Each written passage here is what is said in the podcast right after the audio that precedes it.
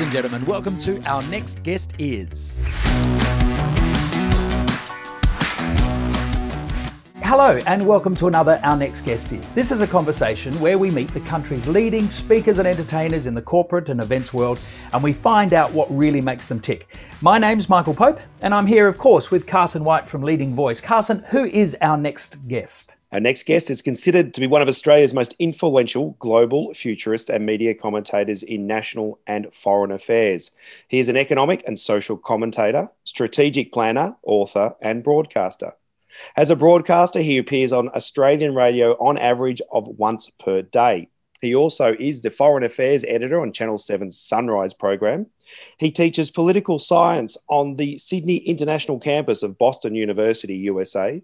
And if all that was not enough, he has been a member of the prestigious international think tank, the Club of Rome, since 1993. Here today to peer into his crystal ball and tell us what our future holds, please welcome our next guest, Dr. Keith Suter. Welcome, Keith. Thank you. First question is the Club of Rome. Couldn't you find a gym closer to home?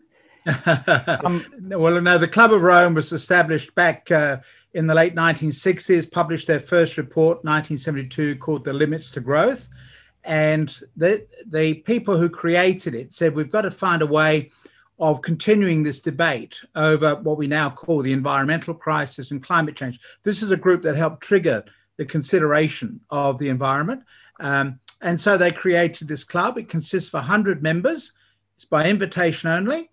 And so you come into the, the organization with a bit of a background, and you then get to mix with a variety of other people from around the world. It's, it's a great way for me to keep up to date with what's going on around the rest of the world. Absolutely. You raised climate change right at the start. So, what's your prediction about climate change and humanity and the future?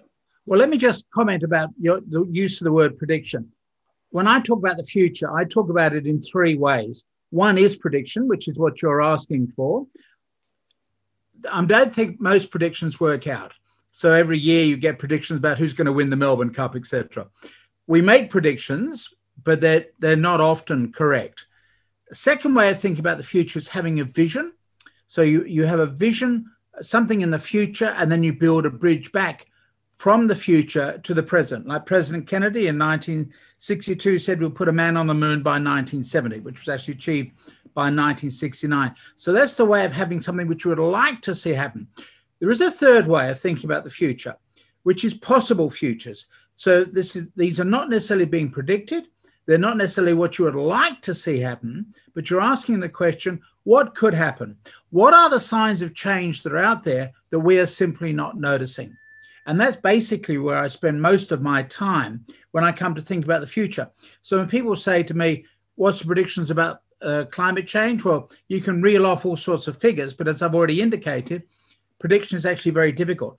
What I try to do is to say, well, there are a number of possibilities, right? So I can give you the two extreme versions. One is we're going to destroy the Earth, and that'll be done around the middle of the century. Won't destroy all of the planet, we're just simply a cancer on the surface of the planet. Right. So we will make life difficult for ourselves and other living creatures on the surface, but basically the planet will continue in one form or another, but it will be very difficult to live on this planet. So that's one scenario. The alternative scenario is, and you always talk about two or four scenarios, never three, because the client always goes to the middle one. The purpose of scenario planning is to get people out of their comfort zone and get them exposed to new ways of thinking and new ideas. So a second scenario is that in fact we we do come to our senses. We do end up with um, creating a new type of green economy. We're seeing signs of that, not so much here in Australia, but we're seeing signs of that in, in Europe. Uh, China claims to be going down that path, and also parts of the United States. So you've got people who are saying we can create a, di- a different way of running an economy without having to pollute so much. And we could, for example, create a circular economy. In other words, that um, everything, instead of just being made and then discarded, you try to find ways of recycling it. So that's what's called the circular economy. So in the future, for example, you won't buy a refrigerator you will simply get a refrigerator delivered to your home at a cost. And then when the refrigerator dies, instead of it going down to the tip, the company that made it has to come and take it away. That gives them an incentive to make refrigerators that can be recycled or have components that can be renewed. Right. So there are actually two different scenarios. So when you do scenario planning, you're always working at the same time in multiple worlds. Um, so when you when I come across people who are very depressed about climate change, I try to explain that there is in fact a set of alternative scenarios whereby we don't necessarily wipe ourselves out. Carson, I think one more question and that'll be our 20 minutes. That's a fantastic answer, Keith. I can clearly see how dynamic you'd be on stage. Tell us about your background. What were you like at school? Were you in the library? A disaster. I was an educational disaster. I left school at 15, which was one of the best things I ever did, which you could do in those days, and then went to work in the civil service. Later on, I became involved with the youth movement of the UN Association in Great Britain and uh, learned to speak at Hyde Park Speaker's Corner.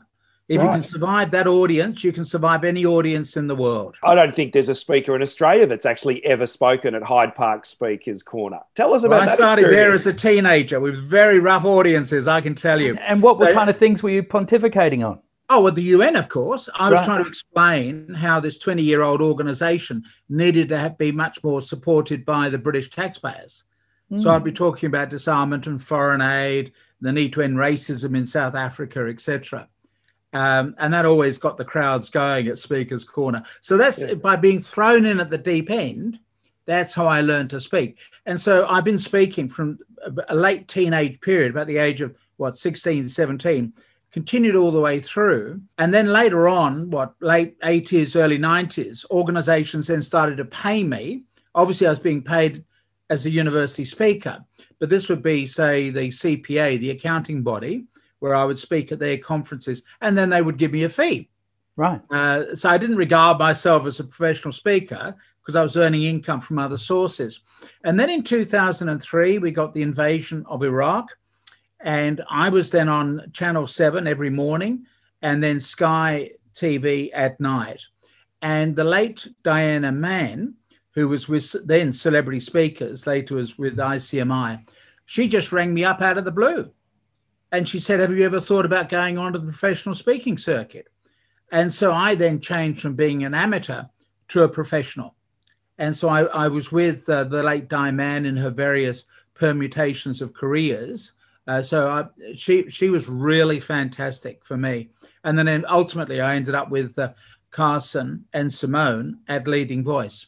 At 16, you were talking about the UN and trying to garner enthusiasm around that. Have you always had a focus on the big issues? Yeah. And that's one of the things that's appealed to me about the Club of Rome. And I think that's what why the Club of Rome issued the invitation for me to join. There was only 100 members worldwide. Um, the problem with academics generally is that they get to know more and more about less and less until they end up knowing everything about nothing. I've gone the other way. So I have three PhDs, and each of them tries to show the connections between various issues. So I uh, asked to give talks now on complex topics and try to make them come alive. So each presentation is tailored to suit that audience. I produce a handout for each presentation, which either people can have as paper or they can download through their device. So that becomes an aid memoir mm. because I want people to go away knowing something and also to be optimistic that they can do something about trying to make the world a better place. You speak about making the simple from the complex.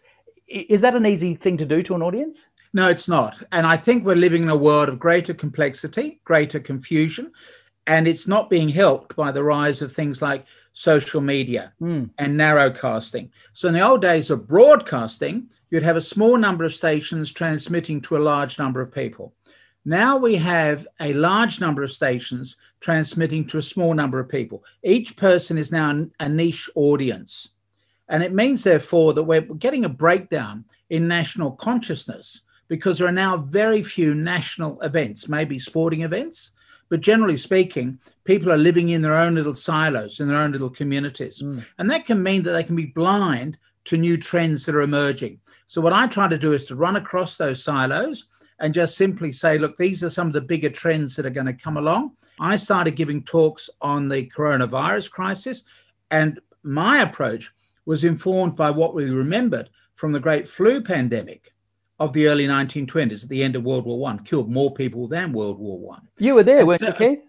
Sorry? You were there at that time? Sometimes I feel old enough to feel that I was. Right. But, but I can draw on history. Yeah. Everything has a context, right? Now, in today's 24 7 world, people just bounce from one sensation to the next. What I try to do is to give an historical context. And I look at how much the flu pandemic had, had brought about change within society. And I was able to say, look, I think this coronavirus is going to be just as bad. Now, thankfully, the figures of fatality are not as bad. It's the first time in world history, for example, that governments have closed down economies. You can look at the 20th century and look at the figures for economic growth. You can't see the two world wars. Mm. The economies continued to flourish mm. at the wars operating because you had men going off to fight, you had homemakers being recruited to work in factories, etc. Whereas what we've now lived through in the year 2020 has been this reduction in economic activity, totally unprecedented. The British government, which has got the best collection of national statistics, had to go back to the year 1707, the year of the Great Frost, to come across another period in which the British economy had collapsed so quickly. So it's the biggest collapse for 300 years. I like the term you uh, mentioned earlier, narrow casting. Which do you think that will ultimately disseminate so many of the important issues around climate change and um, and the future of the planet so much that nothing will get done because politicians will be rendered a bit useless because people are just so focused on this narrow casting? Well, I think there is a real problem with narrow casting. It's very difficult to bring about mass movements. But of course, it's worth bearing in mind that politicians are not necessarily the drivers of change. They're often amongst the last to learn. Yes. So the drivers of change are the big corporations and changes in consumer patterns, etc.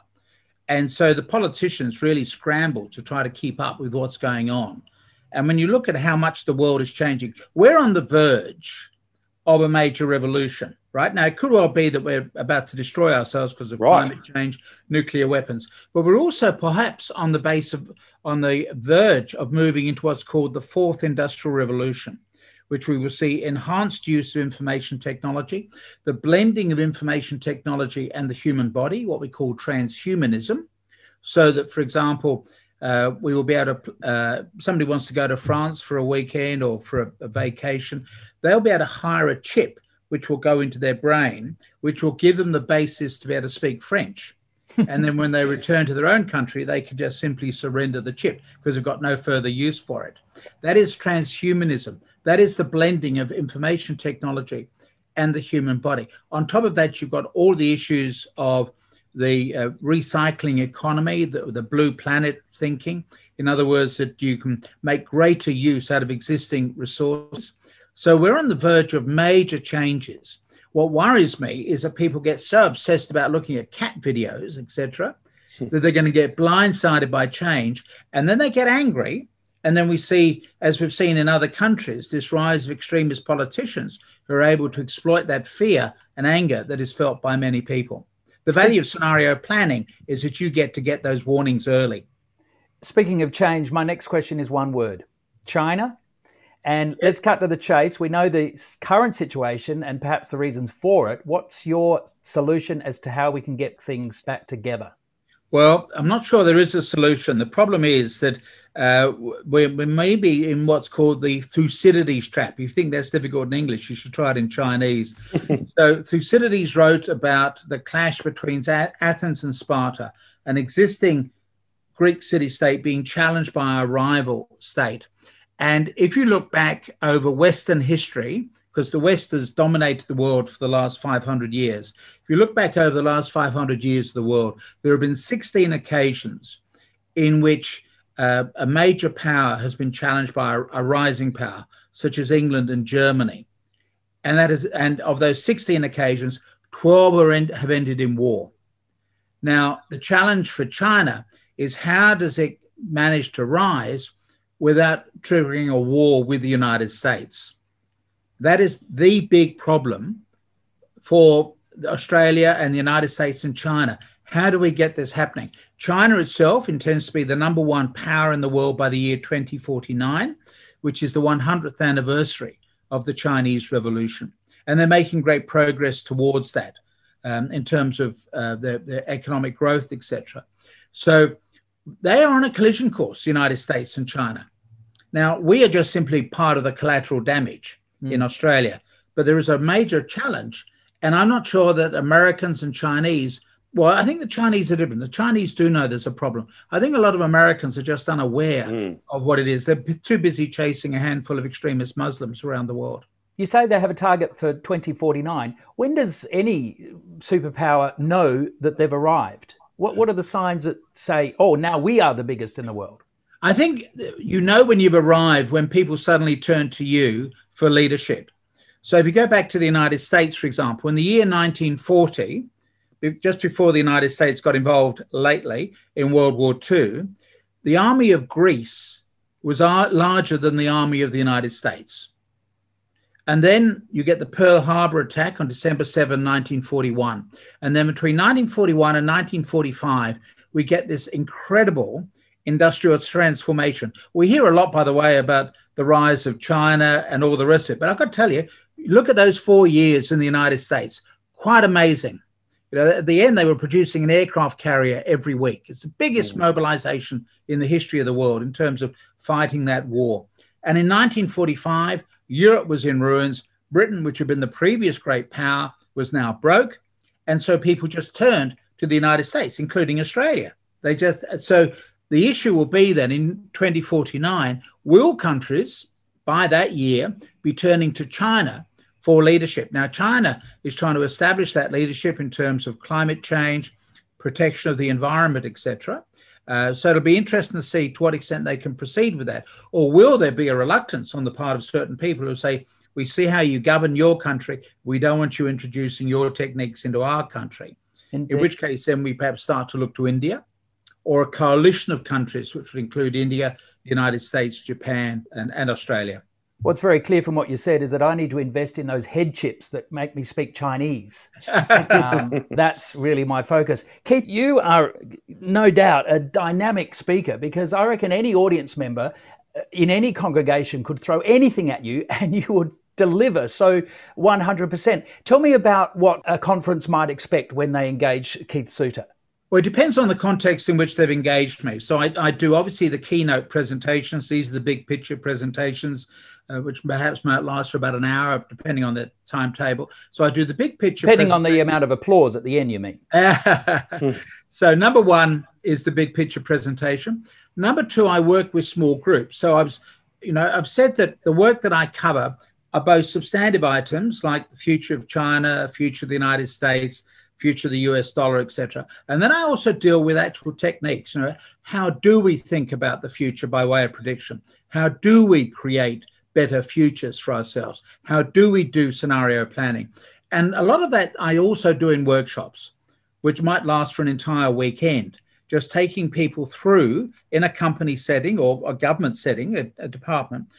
How do you think about the future and take people through those various techniques as well? And then, thirdly, I'm, I'm also an MC. And my style of being an MC is to be businesslike I, I go to some conferences where MCs seem to think that they're always the guest speaker. So they try to overshadow the real speaker that they're there to introduce and to close. Yeah. So my job is to keep the conference moving smoothly, making sure everybody gets a chance to participate. But I'm not the first speaker there. You've got these other speakers who are on the program. My job is just to make sure everything flows along smoothly. And so that's the third role that I carry out, which is that of being an MC. You've said the future a couple of times, and clearly you have a focus on that. In your assessment of audiences that you're speaking to, how are they emotionally feeling about the future?